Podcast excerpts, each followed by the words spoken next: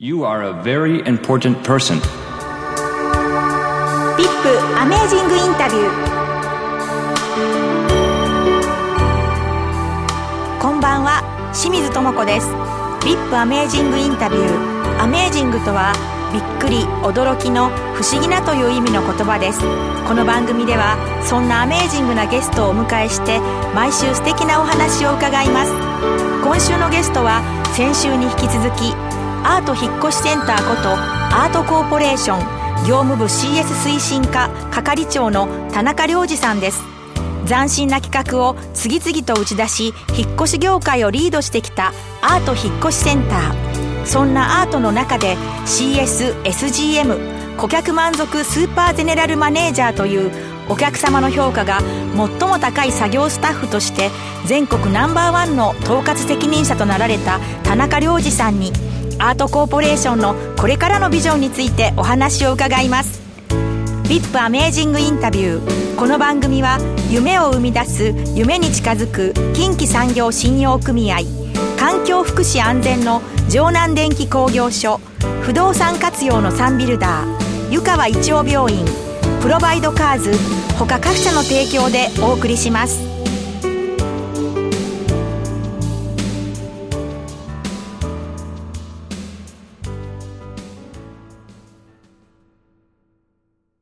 今日のゲストは先週に引き続きアート引越センターの田中良二さんです。よろしくお願いします。よろしくお願いします。アート引越センターについてね、いろいろと聞きたいこともあるんですけども、まずはあのアートっていうお名前なんですけど、これは誰が付けられて、なんでこの名前になったんでしょうか？はい、あの当時あの社長の寺田がですね、はい、えー、社名を考えた時にやっぱりその電話帳で「うん、えー、あ」が一番最初に来るとい。うことで「あ」がつく社名にしようと いうことでこう「あ」から始まって「あい」という中で、まあ、たまたまそのフラワーアートとか、はい、あのそういったものにも興味を持っていた寺田がですね、うん、アートがいいんじゃないかということでですね、えー、社名に決まったと聞いております。なるほど0123もね社長が考えられましたけれどもこのアートはカタカナで「あ」から始まると電話帳の前に来るっていうことなんですね。そうですねもう電話帳開いても一番最初に目に飛び込んでくるように、えー、それを考えて社名にしたと聞いております。ねあの次に出てきたのでスーパーサルーンカーっていうんですか？あれちょっと印象残ってたんですけどそうですねあの私も初めて本物見た時はもうちょっと胸を躍らせたのを覚えてるんですけども、まあ、あのドリームサルーンと言いまして、うんうん、あお客様を乗せて、えー、ご家族と一緒にご移動していただくというバスの、うん、もう見た目本当にバスなんですよね。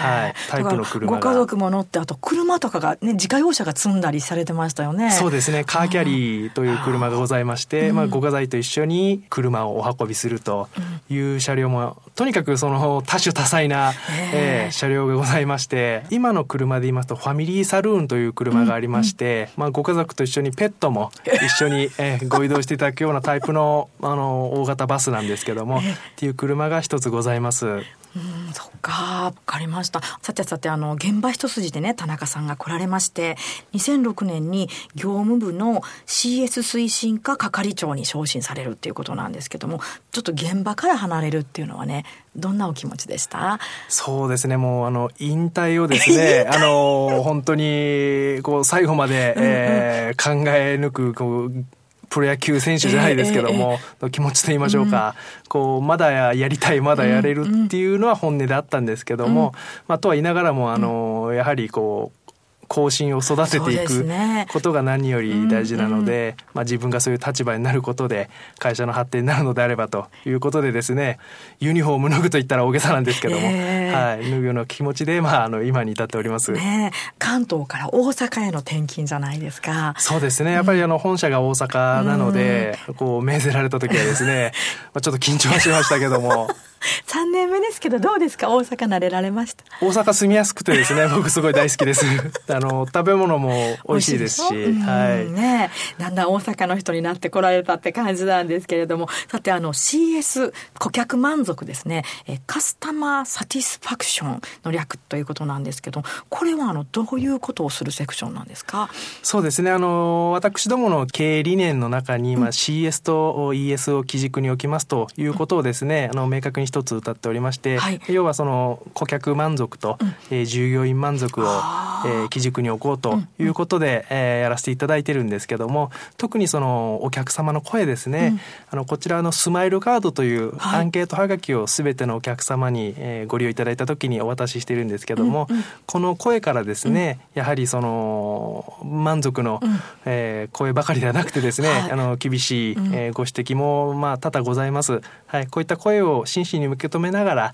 さらに品質を改善していこうということでですね、このスマイルカードというものを使ってですね、お客様の声を聞きながらよりサービスレベルを高めていこうという取り組みをしております。なるほど。じゃあまずお客様の声を聞いて、新しいサービスやね、改善点を考えるセクションであるということと、あとまあ、後進の育成ですよね。ね。作業員の方々のまあ教育って言ったら語弊があるのかもしれないんですけど、やはりあの、人に教えるってどうですか？難しいですか？難しいですね。やっぱりあの私ども目に見えない商品取り扱っておりますので、本当にそのマニュアル化できる部分の限界がありまして、そこから先は本当にその人の感性の部分とか、そういった臨機応変さとかいうものが求められるので、そこの教育はもう本当に繰り返し繰り返ししかもう本当に近道はないなと。あのね、え、どうしてこんなことができないの？みたいなこともあるんじゃないですか？そうですね。もうそこはもうもどかしさの連続なんですけども、自分でやった方が早いっていうのはもうそのままなんですけども、やっぱりそれをやらせて、えー根気よく育てていかないとですね、やっぱり身につかないものがありますので。そうすねあのアートの引っ越しっていうと私たちなんかね高級っていうのか料金が高いんじゃないのかなっていうイメージがあのあるんですよ。高いんじゃないかなっていうイメージに対してはいかがですか？あ、あの今本当お値段で言いましたら、他社様とほとんど変わらない、えええー料金で、えー提供させていただいておりますので、え確かにそういうイメージ持ってらっしゃる方いっぱいいらっしゃるんですけども、もうお見積もり実際取っていただければですね、あのそういった部分のお違いもあまりないっていうことも分かっていただけると思いますし、ねえ。えーまあまあ価格競争も今激しくなってますけどやはり品質は落とさないっていうところで頑張ってらっしゃるんですよね。そうですね。やっぱりその安かろう悪かろうでは、あの意味がないと思いますのであのやっぱり私ども品質っていう部分を何より重要視しておりますので、はい、あの多少お値段がかかる中でもですねあのそれ以上の品質を提供することでお客様にご満足していただこうというような姿勢で取り組んでおります。わかりました。じゃあ、あの、ラジオをお聞きの方の中にもですね、この3月4月に引っ越しを控えてる方っていらっしゃると思うんですよ。えっと、まずね、何から準備すればよいか。はい、あの引っ越しっていうのはあのまたとないあの整理整頓のチャンスだと思いますので、もうここはいるものはしっかり取っていただくのもそうなんですけど、もういらないものをまず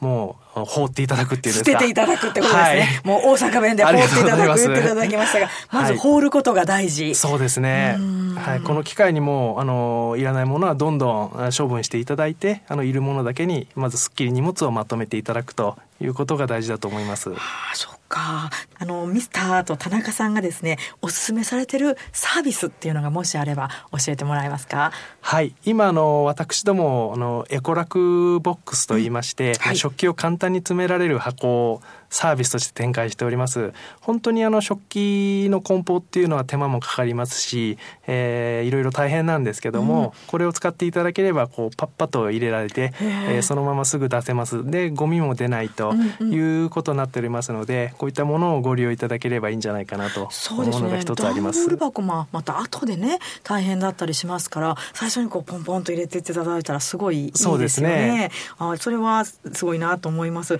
あの1990年に、まあ、社名をアート引っ越しセンターからアートコーポレーション株式会社に変更されて今もう世界5カ所にも拠点を置かれてるってことなんですけどもう全世界に広がっていこうとされてるんですか？そうですね。今もう国内にとどまらず、海外ですね。あこういったところに引っ越される方もだいぶいらっしゃいますのでこういった方々のニーズにも応えできるように、えー全国的から世界的にえー展開をしていこうということで進めさせていただいております。ね、そしてライフサポート事業っていうのをね銘打っておられましたけどもこの暮らし方を提案するっていうのはもう引っ越し以外のことをされるんですか？そうですね。もう引っ越しっていうサービスから派生成するといいますか、はい、えー、本当に今保育事業とかですね、うんうん、そういったところまで多角的に取り組んでおりますのでもう暮らし方というキーワードをもとにですね、まあ、お客様に喜ばれるようなサービスを事業を展開していこうという方向性になっております。その保育はね、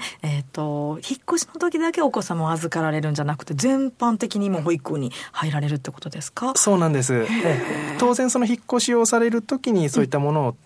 こうご利用いただくことでですね、相乗効果といいますか、はい、そういったものも期待しながらの、はい、事業展開になっております。わかりました。じゃああの田中さんご自身のこれからのビジョンを一言お願いします。そうですね。あの縁があってこの会社でずっと勤めておりましてでまだまだそのお客様に満足いただけるっていうですねところがまだ100になっておりません。であのよく社長の寺田からも言われるんですけど、まあ、あの顧客満足に天井はないということ言われてるんですけども、うん、まあ、あの少しでも天井を目指して今後も展開していければというふうに思っております、ね、ますます頑張ってください。今日はありがとうございました。ありがとうございました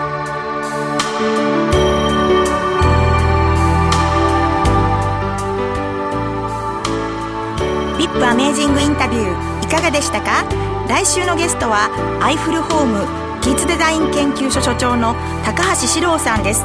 ダイヤモンド社から発刊された「こんな家で子供を育てたい」を編纂された高橋所長に子供の目線の家づくりについてお話を伺います。どうぞお楽しみに。リップアメージングインタビューこの番組は夢を生み出す夢に近づく近畿産業信用組合環境福祉安全の城南電気工業所不動産活用のサンビルダー湯川一応病院プロバイドカーズ他各社の提供でお送りしました。